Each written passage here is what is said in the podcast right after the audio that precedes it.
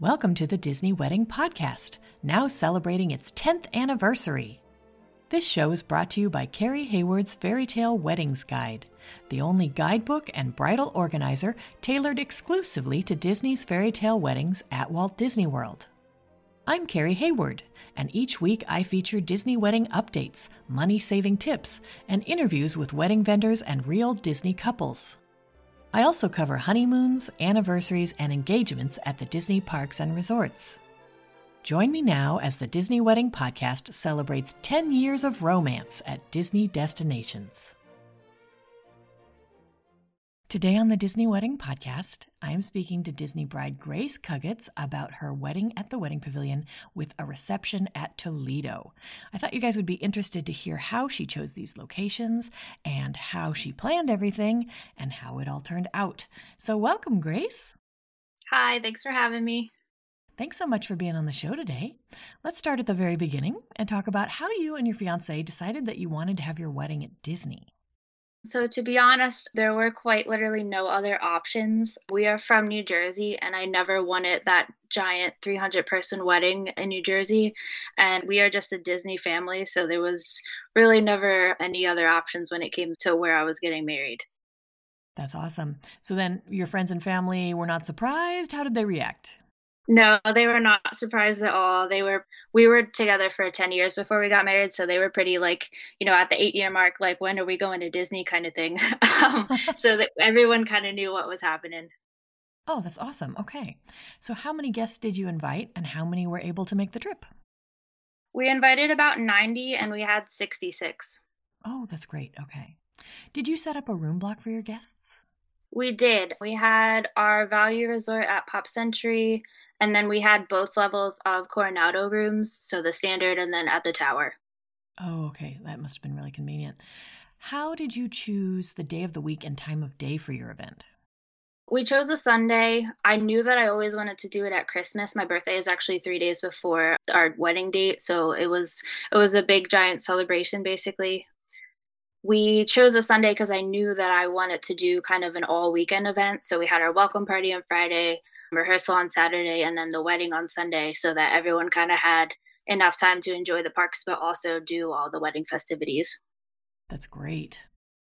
How did you choose the wedding pavilion for your ceremony and Toledo for your reception? So, the wedding pavilion is actually a really funny story. The first time my fiance and I actually went to go visit the wedding pavilion, we walked in and Dom and Joe from Disney Weddings were there. So I had kind of been going back and forth between the wedding pavilion or the boardwalk for the ceremony. And when I walked in and like saw them after I had watched that Christmas episode like a million times, I knew that that was like a sign that we should kind of go with that one. and then how did you decide to have your reception at Toledo? We had eaten there at spring break for the first time and i just like it was beautiful. The views are really awesome. You can see you know tower of terror Blizzard Beach all that good stuff out from the deck area. And i originally our original date i was a yacht and beach club reception bride. But after we canceled from covid i realized that toledo was an option and i just had to have it. It's just beautiful on its own that's wonderful. Were there any kinds of restrictions like at California Grill where you have to use specific menus? Yes, so that's one of the really unique things about Toledo. They actually supply all the food themselves. So they have a completely different menu from the Disney catering team, and they also have the same alcohol options as the Dahlia Lounge. Oh, that's cool. Were you able to customize the menus at all, like for people with dietary restrictions or remove things you didn't like? Yes, for sure. So we did a combo of their pre-selected brunch menu and lunch menu. Um, I kind of sent, you know, a half-half, and same thing with cocktail hour, and they accommodated everything that I asked for. And then I did have one vegan friend, and they kind of came out with a cupcake for her and a couple other things. I think the cupcake was actually from Erin McKenna's, but yes, they were very accommodating. Oh, that's wonderful. Did you use any outside vendors for your event? We did outside floral and then um, we had Catherine Martell as day of coordinator. So she kind of put all of our stationery out on the table for us. And of course, steamed all the dresses that were shoved in my carry on suitcase on the way from New Jersey. Who did you use for floral? We used Greenery Productions. And was that just personal floral or also decorating the reception venue? Yeah, it was just personal floral, so just my bouquet the, for the bridesmaids and then the the groomsmen boutonnieres. Did you decorate Toledo at all, or did it not need anything? So we just had menus on the table, and then kind of to tie in with the you know Beauty and the Beast kind of look, um, we had single rosebuds placed on the table, which were you know only five dollars a piece. So we definitely saved a ton of money using Toledo because we didn't have to do you know drapery and lights and all that stuff uh, we kept the floral to a minimum because you know the space is amazing and everyone's looking out the window anyways now how did you choose your officiant for the ceremony? Honestly it was who dom and joe used and i just know he has a really good reputation you know just seeing him on tv and and all that stuff. It wasn't that deep i guess. So i take it you had reverend kevin knox? Yes we did. Now, did you add any entertainment to your ceremony or reception? We did not have any other entertainment other than the DJ for dancing at the reception. Our reception really was, you know, 12 to 3 by the time everyone kind of sat down and, you know, got to their seat and all that. So with that kind of short amount of time, it wasn't, you know, the full five hour reception. So we didn't feel like we needed anything else. And it, it worked out great. Where did they set up the dancing at Toledo? So when you walk into the main restaurant, it was set up right to the left. So they had removed, I think it was, you know, five, around five tables or so to make that little corner in between where they put the food and where the booth is right there. I see. Okay, great. Do you have any menu items or cake flavors from your reception that you would recommend? Yeah, like I said, we did a combo of brunch and lunch. So we had the fish was great. The sides, the rice and the potatoes were really good. And the pancakes were really good as well. They brought an orange cream and fresh berries with the pancakes, but the pancakes were really good. Wow. What flavors did you choose for your cake? We had churro cake with churro filling, and then we did the ginger cake with lemon blueberry, which was my favorite. They were really great. Oh, that's wonderful. Now, you added a lot of events to make a whole weekend out of your wedding. Can you tell me a little bit about them, starting with your welcome party in Italy Isola? Yeah, so we didn't arrange for transportation for this because it was in the middle of the day. So it was a cocktail party from 3 to 5, and we did the Donald Screen Show menu from the pre selected catering menu. We kept everything as is, and everything was great. The warm galactic space junk bread pudding was really good. And it was about 80 degrees out, so everyone was enjoying the fact that there was ice cream outside. And that comes with lemonade and all that. And then we just did wine and beer to kind of save a little bit of money on the, you know, the full open bar with liquor, which everyone was completely fine with. That's a good tip. And how did you decide to do it in the afternoon rather than having a dessert party or, you know, during the fireworks? Was it just to kind of save that for the wedding day? Yeah, pretty much. We wanted to save Harmonious for the wedding night with, you know, the video and the photography and all that. And I also thought it would be really cool for guests to kind of be escorted from the front to the back of the park, you know, in the middle of the day with everyone. And I feel like everyone kind of felt like they were VIPs in that process. But the views at in the daytime is cool too because, you know, you're walking around and everyone's like in the park, but, you know, you're having a private event. And the other reason why we did it from three to five is because Carlos's bachelor dinner was scheduled for Disney Springs that night. So we kind of made everything seamless. So all of the guys after the cocktail party kind of just took the Skyliner and went right over to Disney Springs for that. Oh, that's great. Okay.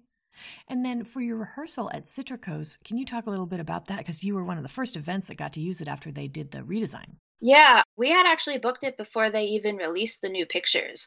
So when they, you know, had the Mary Poppins overlay, I was super excited to see that it looked that good because it definitely needed an update. Um, but yeah, everything was fantastic there. The food was great. We did, you know, Disney catered menu. So I got to kind of customize that when I didn't get to customize as much of the Toledo menu, which was cool. We had Rob, which was absolutely fantastic. But the space is beautiful on its own and, you know, again, requires no decorations. Everything was beautiful. Awesome. And then how did you choose the French pavilion for your dessert party at Epcot? My grandfather, who is no longer with us, his favorite restaurant was the France restaurant, and we always went there as a kid. So that was kind of an ode to him and like an ode to my childhood, I guess you could say. And of course, there's, you know, good views there as well. Did you have desserts there or a mix of appetizers and desserts? So we did not do any savory menu items. We did the traveling mini dessert menu and kind of swapped a couple things. I think we took the rice dreams out and swapped them with the mango one from the Animal Kingdom menu. And then we took the onion marmalades out and we swapped them for zebra domes. did you add a ride mix in? Yeah, so we had a ride mix in at Soarin'. Oh, that's great. Did you keep it a surprise for your guests? We did, and um, kind of last minute, they decided that we weren't going to walk the main route, so we kind of went backstage, and everyone had absolutely no idea what was going on. um, so that was cool because we were in the front of the line, and everyone was asking what's going on. But I think that was something that they'll remember. I, I know it sounds silly because it's just the back of buildings, but no one really gets to see that stuff. So when they do, they're like mind blown about what things actually look like. exactly. So, can you give my listeners a timeline of how the wedding day ran?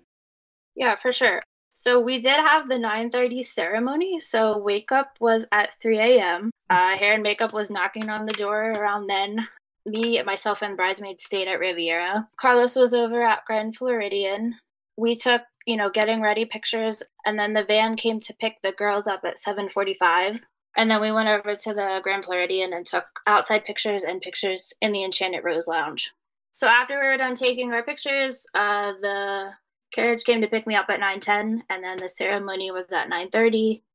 Um, right after that, cocktail hour was 10:30 to 11:30, which kind of went over because my dad had pre-recorded a video that they played on the television in Dahlia Lounge, and they had a little bit of technical issues getting it up there, so we were kind of standing there for a little bit. But I would say by the time everything was said and done, it was probably closer to 12. And then the reception was 12 to 3 and everyone kind of had you know the chance to take a nap and get themselves together before the 750 pickup for the dessert party. That's great. When you were planning what were some of the most important aspects where you focused your attention or your budget? Definitely photo and video because um, those are the things that you get to keep when everything is said and done we did not focus too much like i said on you know floral and decor because it just wasn't necessary um, but we definitely focused on experiences, um, you know, between having the welcome party in the park and doing the fireworks and the ride mix in. I was definitely focused on giving the guests like something to remember. That's wonderful. We also did not do favors, which, you know, with a destination wedding, we didn't want to be wasting money on like, you know, stuff that they have to put in the suitcase that they don't necessarily need or want we had plenty of plenty of food at all the events so we didn't want to stick them with more desserts either yeah, that's a good point. It's it's when you're traveling, it is something else to bring back, or like you say, you're totally over deserted at Disney anyway. so yes, for sure. So, out of all of this, what ended up being your favorite memory of your wedding day? I was definitely most excited for the dessert party. When we got to Florida, um, we arrived on a Wednesday and the wedding was on Sunday. We were supposed to see Harmonious for the first time so that I wasn't you know, captured by the show and focused on taking pictures for the wedding. But we were so tired um, that we did not do that. So the wedding day was actually the first time that I had ever seen the show. So the anticipation was definitely real for that. And um, I think everyone had a great time. And I know that the people that regularly go to Disney that were in attendance, you know, they keep telling me like they're never going to have a view like that again. Um, so I think that was, you know, and the ride mix-in were the most special to me. Got it. Now, did anything go wrong or just not turn out like you expected? Slightly, yes. so we showed up to the reception to take some family photos in Toledo before the rest of the guests came in. And I realized that they were putting navy napkins on the table when they did not tell me that the napkins were navy. Um, I had either assumed they were going to be black or white, which was completely fine with my color scheme, but they were navy, so that kind of threw me off a bit. Catherine was able to kind of fold them other than menus. And don't get me wrong, they did not look horrible, but they were definitely not what I was expecting. That is interesting because, yeah, black or white is standard at all the regular catered event locations. I guess the restaurant just wanted to do something different with navy. yeah, so learn from me and, and don't expect the black or white if you're doing Toledo and, uh, you know, having a specific color scheme. Okay, so then was there anything that seemed like a big deal beforehand and then it turned out not to be? I think that I was stressed about making sure that all of the pictures that I wanted were on the list and just being on time to things. because I know that we were a little late starting with, you know, the reception and a little late starting with the cocktail hour. But at the end of the day, you know, the pictures that I got were amazing, even though we missed, you know, a couple of them. Um, and everything turned out fine. Yeah, I think that's it. Is there anything you would have done differently knowing what you know now? Honestly, no. I think that in hindsight, everything turned out great. Even with the lack of communication with the whole branding process, they really know how to pull things together. And I have no complaints other than the napkins. then, do you have any tips or advice for future Disney couples? Yes, as long as um, we're not dead set on using a ballroom, in us using Citricos and Toledo, we were definitely able to save a ton of money on decor. The spaces are great in themselves, and you don't have to, you know, rent the chairs and the tablecloths. So that was really cool. For both the welcome, like I said, and the rehearsal, um, we just did wine and beer. And then for the rehearsal, we added mimosas onto that and I did not hear any complaints um, that we were not able to order martinis or anything like that in the middle of the day.